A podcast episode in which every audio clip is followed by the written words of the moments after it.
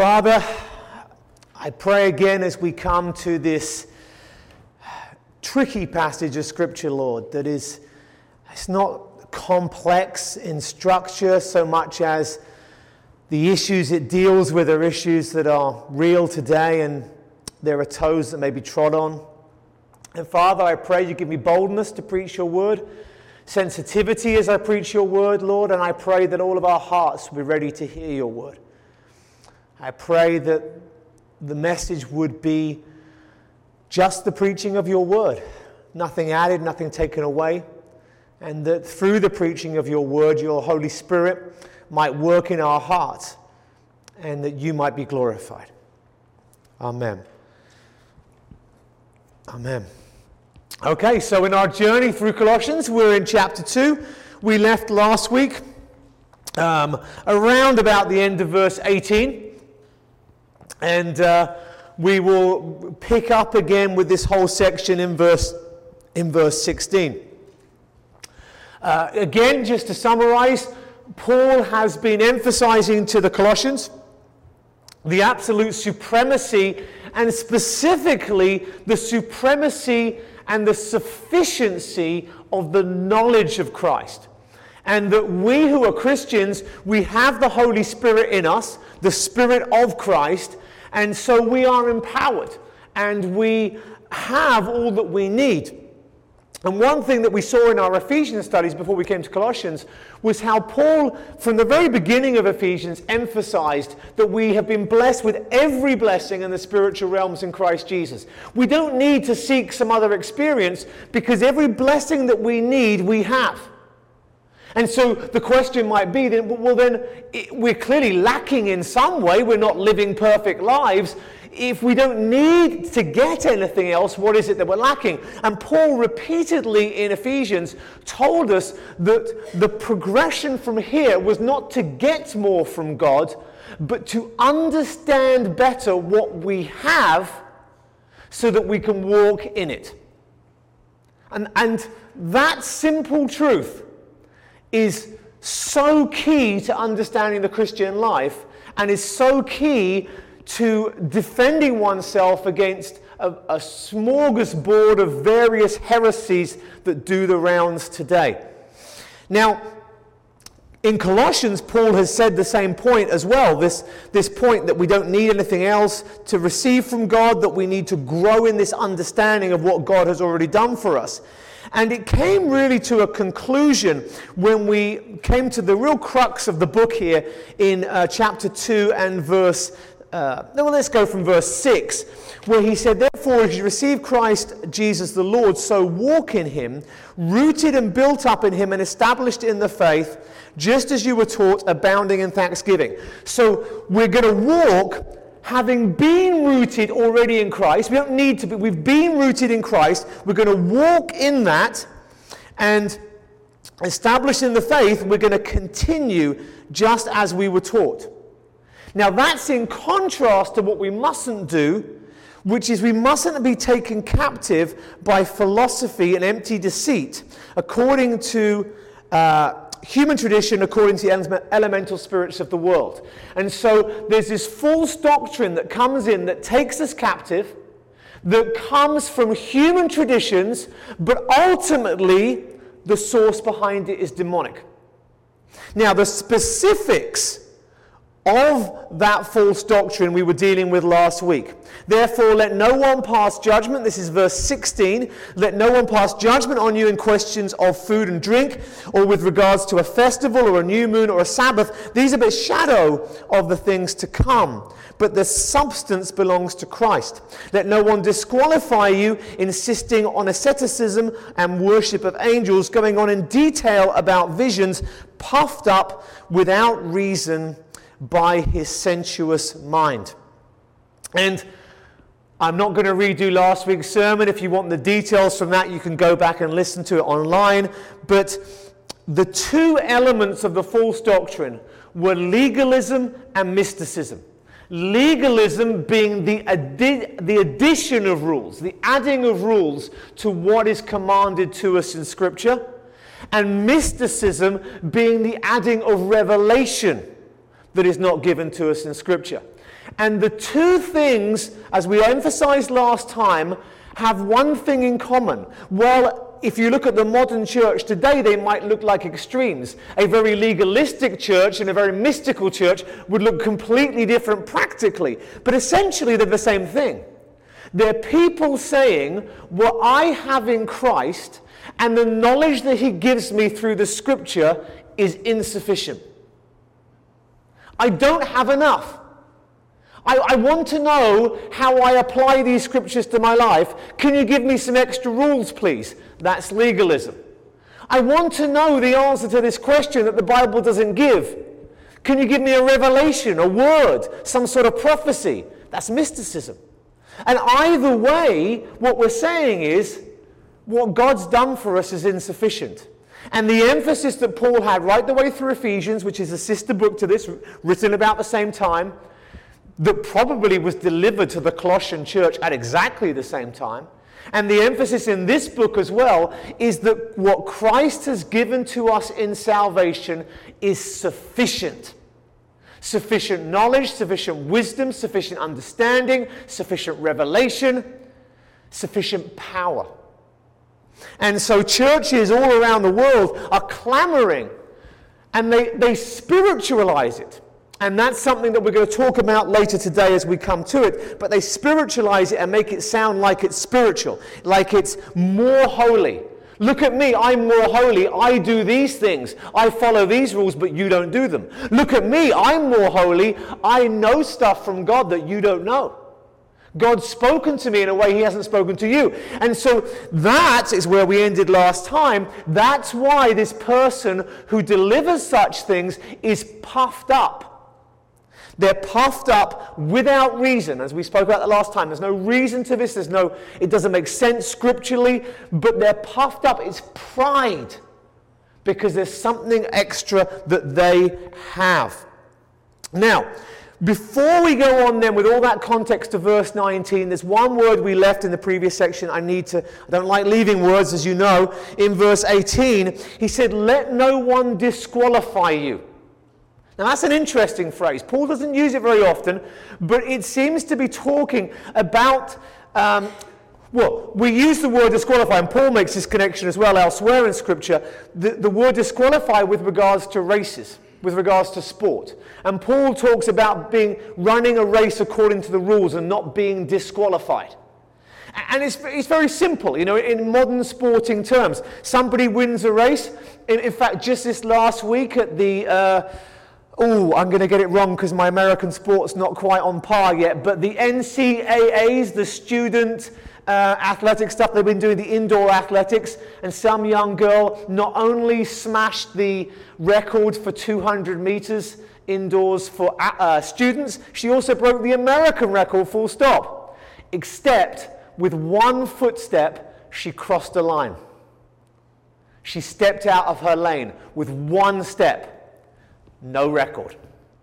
Doesn't matter how fast she ran. It doesn't matter if, if it was only the, the smallest of differences and it would have barely made a hundredth of a second's difference. She broke the rules unintentionally, no record.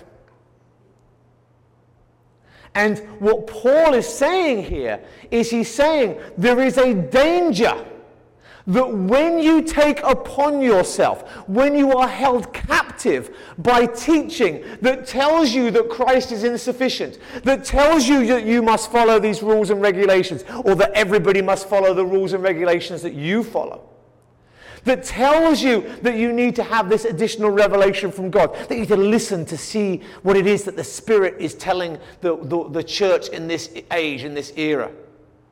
When, you, when you're distracted by those things, the danger is you essentially become disqualified. Now, let me explain practically why that's the case, okay?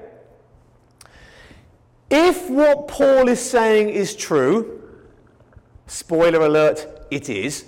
If what Paul is saying is true, and Christ has blessed us with every spiritual blessing. We as Christians have been indwelt by the Holy Spirit, we were chosen by the Father, we've been redeemed by the Son, and that all that we could possibly need from God we have.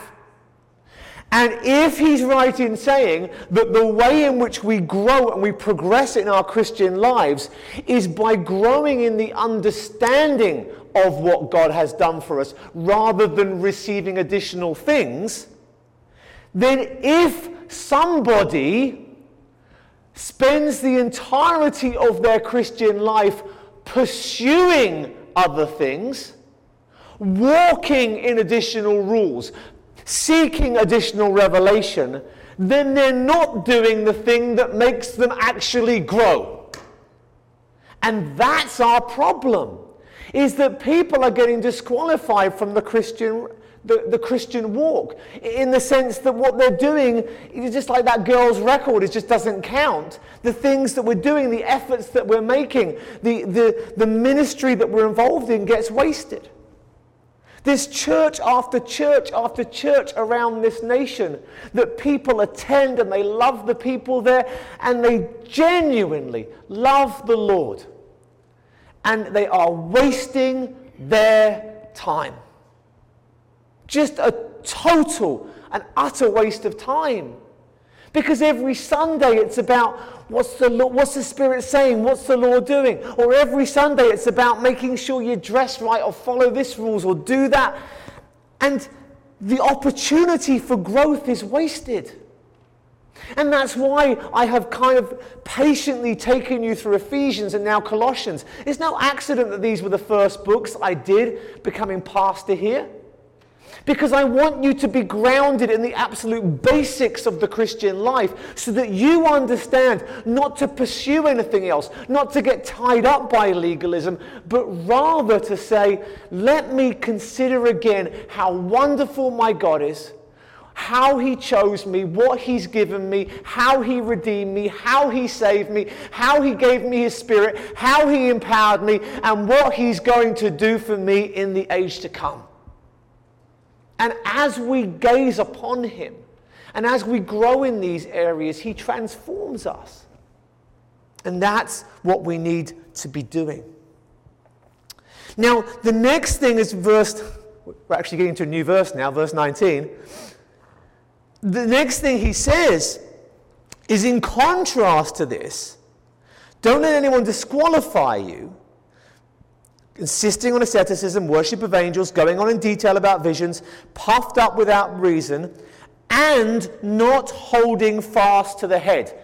If you insist on asceticism, remember what I told you about that last time? In its most extreme form, that's the whipping yourself on the back so you can be more holy stuff. You know, I fasted for 40 days, therefore I've beaten myself up and I'm a little bit more holy, that, that kind of stuff all the, the, the, the visions and the worship of angels. If you pursue that and if you do that, you're not holding fast to Christ. Listen, the statement here is really simple. The grammar's not complicated. It's not complicated in the Greek nor the English. it's just there. If you are pursuing these other things, if you want this additional knowledge, oh, albeit legalism or mysticism, if you are pursuing that, then you are not holding on to Christ. If Christ has given you what you need, then just hold on. Just hold on to it. That's it. Hold on to Christ. But more than that, from whom the whole body, nourished and knit together through its joints and ligaments, grows with the growth that is from God.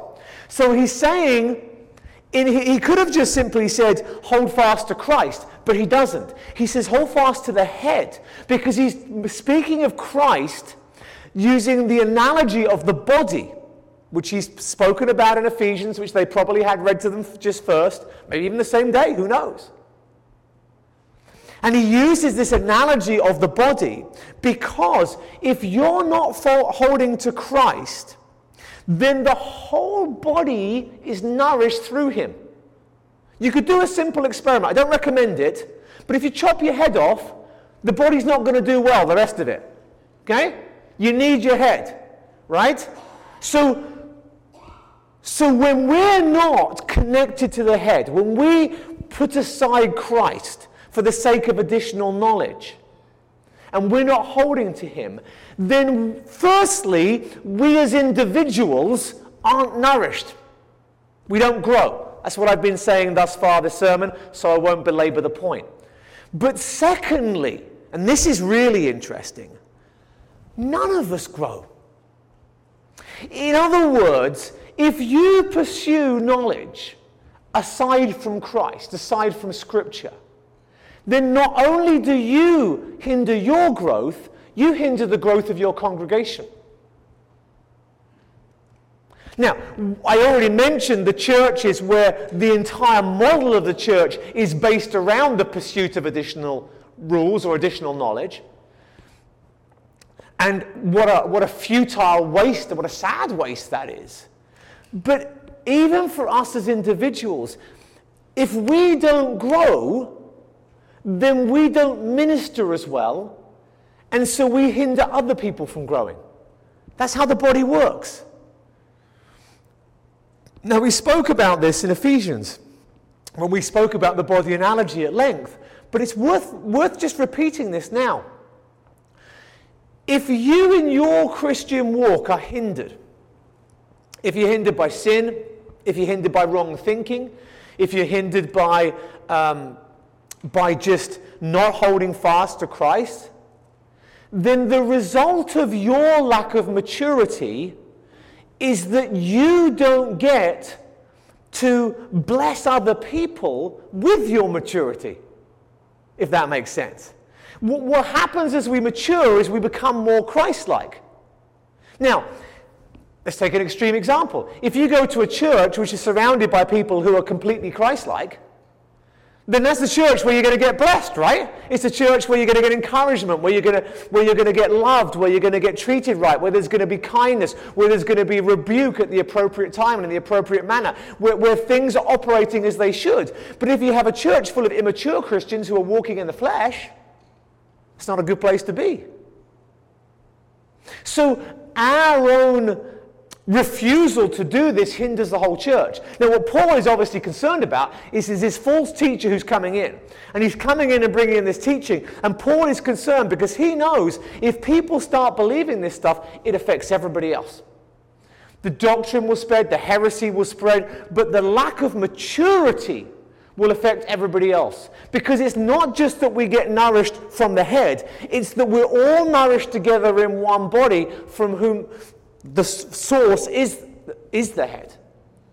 But we're all nourishing each other. Christ is nourishing me through you. And hopefully, right now, Christ is nourishing you through me. That's how the body works.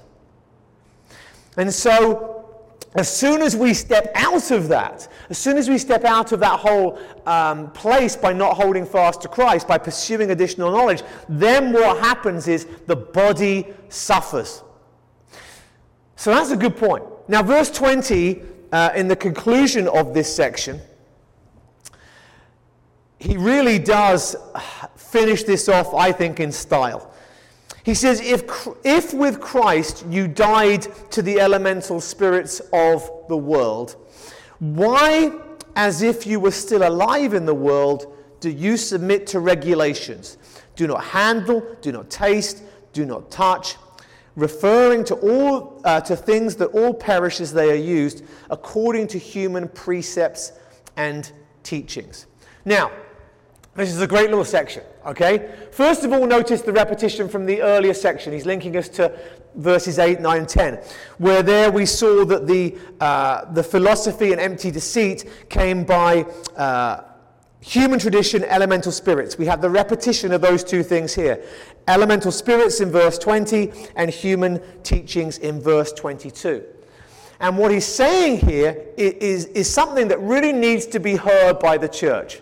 And this, I think, because it's do not touch, do not handle, do not t- taste, do not touch. This is something that really points more to the legalism. But so let, let's deal with it there. Legalism thinks it's holy. The Pharisees were the holy ones, right?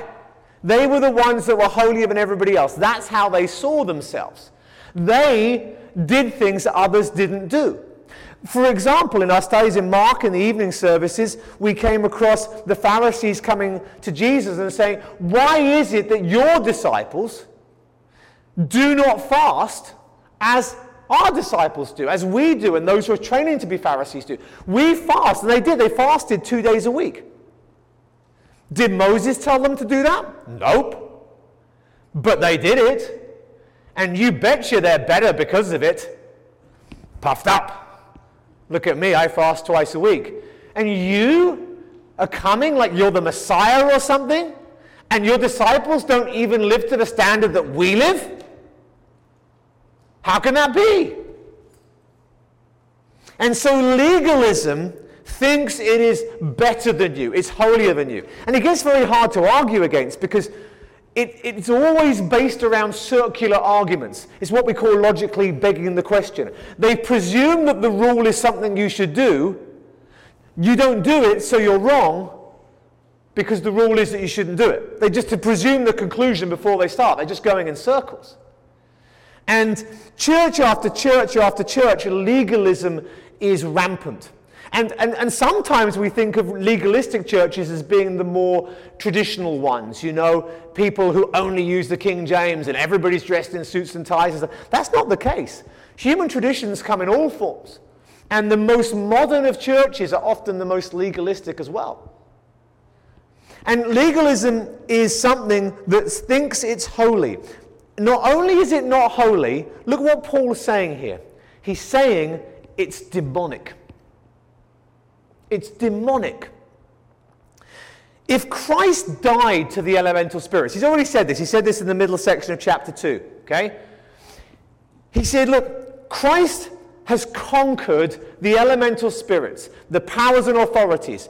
You know, this was a key theme in Ephesians. He's repeated it several times in Colossians. When Christ died on the cross, he conquered sin and he conquered the power of the enemy. All right? So if Christ has conquered the enemy, and you are now free from the enemy and the enemy's ways because of the blessings you have in Christ, why are you still living the enemy's ways? And the do not touch, do not taste, these additional rules and regulations, these things, these, these things we're imposing on people, they're demonic. They're doctrine that finds its source in demons and when we walk in them, we're walking as if demons had control. Now, this, I mentioned this a few weeks ago in a sermon, and I think it's worth repeating because we tend to see demonic things in very horror movie kind of terms. You know, there's a demon in this place because the window rattled, or something like that, you know? And, and it's very outwardly. You know, and there are churches where if, if a kid comes to church and they're carrying the latest Harry Potter book that they're reading in their free time with them, then, you know, they're shown the door, or, every, or at least people look, look down at them like this, what are you doing, you know? Like they're bringing something demonic into the church because they're reading a fantasy book that has magic in it. I mean, you can bring, of course, Chronicles of Narnia magic. That's a different kind of magic. That's all right. But, but you know, you don't, don't bring that, that demonic stuff in here. You bring your demons in with you. And as I mentioned the other week, you know, some Christian churches have problems. You know, somebody maybe has been um, traveling in Africa and they come back and there's, there's some sort of, you know, carved engraving on, the shelf at home and it's like oh was that from witchcraft? What is that? You know like they brought some demon into the house or something like that. And we're all worried about it very externally. But here's the, the great irony. The irony is is that the very people who are paranoid about demons are the ones who are operating with the will of demons they're the ones, they're the ones who say, oh, you shouldn't read that. You shouldn't touch that. You shouldn't do that. This is dangerous. Keep away. Additional rules, additional rules. And the very act of doing that is demonic. It's a, it's a huge irony. And it needs to be said and it needs to be repeated because I tell you what, if we've been in church for more than a few years, it's so easy for us to slip into this mentality of you know what? I know the Bible doesn't say it, but we, but we probably should do it. And if someone doesn't do it, then they're probably not walking quite as they should. Now, just to clarify, there are some things the Bible doesn't say not to do that you probably shouldn't do. Sometimes it's taking biblical principles and applying them. But we've all got to do that for ourselves. And sometimes it's just a case of, you know, that's just not wise for me. If you struggle with alcohol. There's no biblical restriction to prevent you from drinking alcohol, but there is to you getting drunk. And if you drink alcohol and then you get drunk each time you do so, you're probably best to stop drinking alcohol. That's just common sense. That's wisdom. That's not legalistic. But what it is legalistic is when you then say that everybody else has to do it, or you think that somebody else is less spiritual because they don't do it. That's when we have problems. And the irony, as I said, is that this is not more holy, it's actually more demonic. And again, the source is human precepts and teachings. It's listening to men who come along with their rules and their regulations and their books and their visions and their revelations and not listening to Christ. So if someone says to you, well, you know what, this is exactly how you should raise your child because it says in this book, this is, this is what time you put them to bed and this is, you know, what room they should sleep in and all the little details that the Bible never gives then that's listening to man, human teaching. And if someone comes along and says, Oh, I had a vision and God showed me this and this and this, you say, I'm, I'm, I'm still busy with the visions of Ezekiel and Isaiah, thanks. You don't listen again to the additions of man because we don't want to be disqualified, we don't want to be held captive, we don't want to be led astray. And so, finally, here in this verse, in uh, verse 23. These have indeed an appearance of wisdom. Oh boy, ain't that the truth? It just looks so wise and so smart, you know? Is appearance of wisdom in promoting self made religion and asceticism and severity to the body but they are of no value in stopping the indulgence of the flesh. It's almost a bit of a crescendo here. He's kind of like, he's, I mean, he's used captive and disqualify and all these terms, and he, he hasn't stopped, he just keeps going. He says, This is self made religion. This is something that you've created. It's not of Christ. You're not holding fast to Christ. Don't give me this Christ, you know, you, if you love Jesus, you'll do this, and if you love Jesus, it's not Christ. It just isn't. It's not Him. And we've just got to be so careful with our rules that we just don't impose things that we have created or somebody else has created. The question is simply this Has Christ created it? Has Christ given that instruction? Has Christ given that command? Has Christ given that revelation? You say, but I want to know what the Spirit's doing. I'll tell you what the Spirit's doing. He's doing exactly what He's done the last 2,000 years. He's working on the back of apostolic teaching and building the church. That's what He's doing. We don't need to listen out for this. We don't need to do it. It's all man made, it's not made by Christ. So, again and again, I say to you this when somebody says to you, I think God says this, I think God says that, whether it's rules or revelation, ask them this Where is it in the Bible? Where has Christ said it? Where is it? Show me. Reason with me from the scriptures. Told you just the other week, remember having a long, long conversation at a conference with a good Christian friend who knew his Bible really well, and he was like, Anthony, I just don't get how you don't think we have to keep the Sabbath. And so, after telling him that he didn't keep the Sabbath because he kept it on Sunday, not Friday, sundown to Saturday, sundown, having told him he didn't keep it because he didn't stone anyone to death when they didn't keep it, having told him that he didn't keep it because he did different things on the Sabbath that wouldn't have been allowed on the Sabbath anyway, I asked him to show me from Scripture where all this transformation and stuff had happened. And of course, he took me to Revelation 1:10 with the Lord's Day, which is a circular argument. John had a revelation on the Lord's Day. It doesn't mean it was Sunday. if you presume it's Sunday and then you argue it's Sunday, that's begging the question again. Technically, in Revelation 1:10, it says Lordy Day. It was just a day where, wow, look what the Lord's doing. He's giving me this amazing revelation. An amazing revelation it was. And he totally, after half an hour or so, ran out of answers and he said, But doesn't the value of church history means something? Churches for centuries have done this and done. Doesn't that hold some value? Boom. Self made religion. Now we get to the crux of it. You know, sometimes with legalism and sometimes with mysticism, people will point you to scriptures that they think support their argument. And if you can accurately and properly refute them and say, well, actually, let's look at the text in context, it doesn't say that, then always eventually, at some point, you get to the bottom line self made, something that we've created. And it is a self made religion, Paul says, that is being promoted with this appearance of wisdom. And asceticism and severity to the body. And the last thing on asceticism and severity before we move on from that for good there's nothing good about hurting yourself. And I know we know that in an obvious sense, in the sense of, you know, no, I, am hoping that no one is going to be like a, a middle aged, uh, middle aged, many of us are middle aged, uh, a Catholic from the Middle Ages where you go around saying, um, psh, with a whip, um, psh, with a whip, you know, and you think that somehow you're getting closer to God because you're causing yourself harm. But I do think that sometimes uh, there is a danger of us, because we know that God works through suffering, because we know that God ministers to us and matures us through hardship, I think in some circles, even very good biblical circles, there's almost a mystique that's been given to suffering where it's, it's almost like glorified beyond what it is. I mean, suffering sucks. Let's just be clear about that, right? That's the whole point of suffering. It sucks, it's horrible. God will use it despite it, but it's still pretty horrible. That's the nature of it.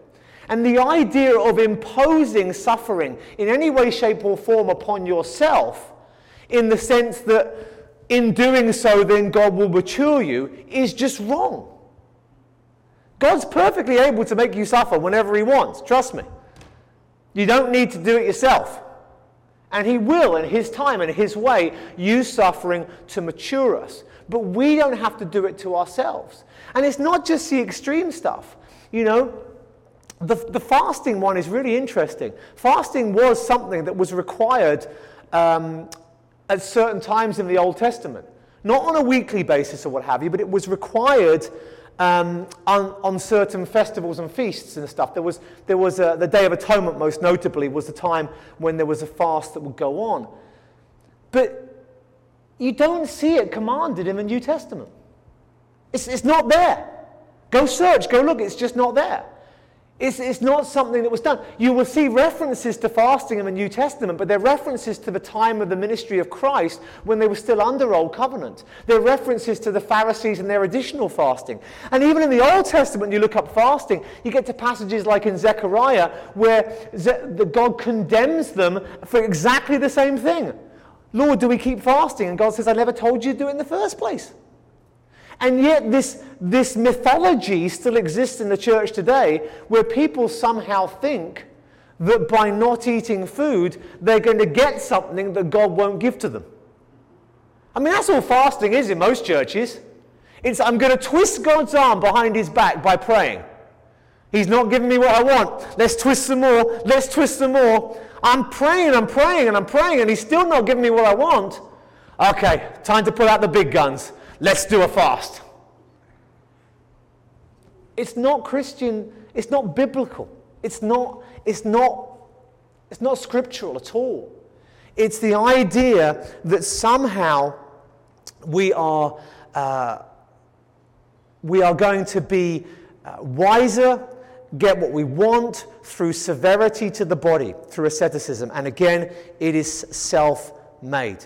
Now, the final point in this passage, last half of this verse, is perhaps the most damning of all. But they are of no value in stopping the indulgence of the flesh. This, of all the ironies, is the supreme one. The person who is Pharisaical with regards to their rules and regulations loves rules and regulations. Those people say you mustn't be in the flesh. Don't watch TV. Don't go on social media. Don't do this. Wear that. Don't use that version. Live this way. Don't dance. Don't go to the theater. Don't do this. Don't do that. Don't do this. And they're protecting you from being fleshy. They're protecting you from sin. And here's the irony it gives no protection from the flesh at all. None. More so, it is an expression of your flesh. Look at the words he's used self made, puffed up, you know, appearance of wisdom. This is the flesh. The person who says, You must live as I do with all these additional rules, they think they're more holy, and they think that you're in the flesh because you don't do them, that you're walking sinfully because you don't do them. And the very fact that they tell you to live by those rules is evidence of them being sinful. I really feel at the end of that section, that's Paul's drop mic moment, really. There's all of this appearance of wisdom, and they're the ones following demons, and they're the ones in the flesh. And in the same way, those who pursue mysticism, well, the indulgence of the flesh in that category of the church is a lot more evident. But we see that as well, where people are puffed up and they're pursuing their own uh, satisfaction, their own lusts, their lust for knowledge, their lust for control, their lust for, for power, which these additional revelations, with air quotes, give them. But none of that moves people forwards. So, to summarize the whole passage, Paul has written this book to the Colossians. It's a sister book to the book of Ephesians. It's, uh, he's grounded everyone in their theology in Ephesians. He's taken that same theology, the same foundational truths, the indwelling Holy Spirit, the, the blessings that we have in Christ, the hope that we have because of the indwelling Spirit, the power that we have because of the indwelling Spirit. And he's taking those truths and he's building upon that to this specific situation that was affecting the church at Colossae. There was a false teacher, probably one, coming in, and he was spreading heresy. It was heresy that looked spiritual. It was heresy that looked godly because it involved additional revelation. This is centuries before what became known as Gnosticism, but it became Gnosticism became very, very popular, and it's popular in the church today. Just this idea of additional knowledge. That we need additional knowledge, additional revelation. All of this stuff coming on board. And this guy came in and he was seducing people. And he was taking them captive and he was disqualifying them by getting them to listen to revelations. And quite, we don't know the specifics, but quite probably in that, that context, they were getting revelations that were telling them to do and not do certain things. Angelic messengers, prophecies saying, don't do this, don't do that. And you've got to remember, this book was written during an era where apostles were still alive and prophets were still genuinely prophesying.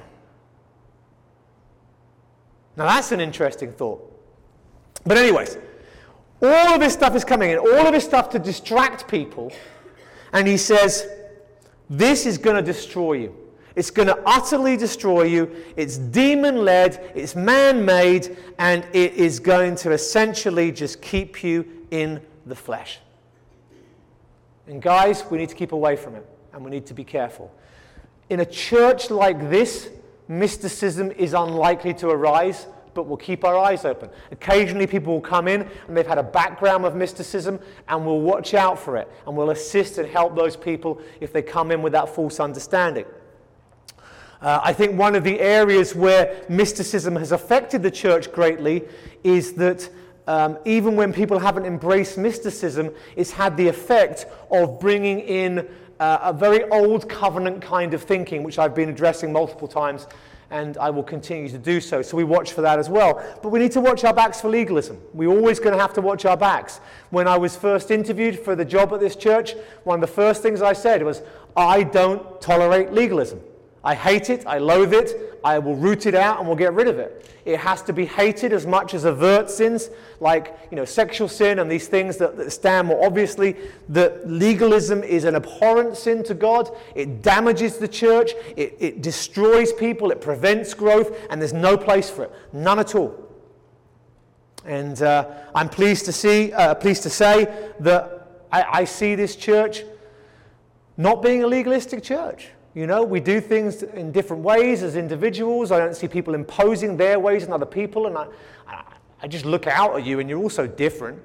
And it's nice, it's lovely, it's, it's how it should be. And that's a good thing.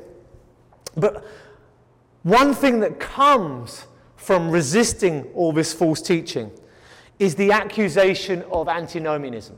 The idea that what you're saying that we don't have to obey those rules, you're saying we don't have to obey those laws. Oh, you're so you're antinomian, you don't believe in laws, you're so you're so you're so much liberalism, you know, you're allowing people to do whatever they want. You're allowing people to run rampant. In the same way that Paul in Romans preaches a free gospel a gospel of grace, a gospel without works. And he preaches it hard and he preaches it boldly. And he says, There's nothing that you can do to be saved. There's no way you can earn your salvation. You put your faith in Christ and he saves you. There's nothing you can do to earn it, nothing in any way.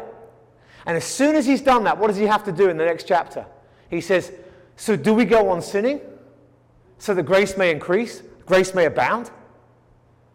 He has to immediately, because he's saying, it doesn't matter what you do, Christ will forgive your sin. It doesn't matter what you've done. In a, in a good sense, you can't earn your salvation. And so people will say, well, so can we do whatever we like? And Paul says, no, no, no, no, no, no, no. You missed the point, and he clarifies. And I feel chapter 3 and verse 1 kicks off a section that does exactly the same thing. It's the same kind of principle. Paul has spent the best part of this chapter dealing head on with the problem. And the problem is these additional revelations and these additional rules are not godly, they're of the enemy, they're of man, and they're not for you. They will harm you and damage you and hinder your growth. You don't have to worry about do not touch, do not taste, and all that stuff. And the question then would be well, so what? We can touch whatever we like? We can taste whatever we want? We can live however we want to live? We're free in Christ? And you hear those arguments. People say, oh, I'm free in Christ. I can, I can do this and I can do that. Oh, well, I've got to love people. I don't want, I don't want to not love them, so I don't want to be harsh on this or that. Well, if there was any concerns in that regard, we're going to put them right in the next couple of weeks. Chapter 3 and verse 1. If you have been raised with Christ, seek the things that are above where Christ is seated at the right hand of God. And that's where we'll be next time. Let's pray.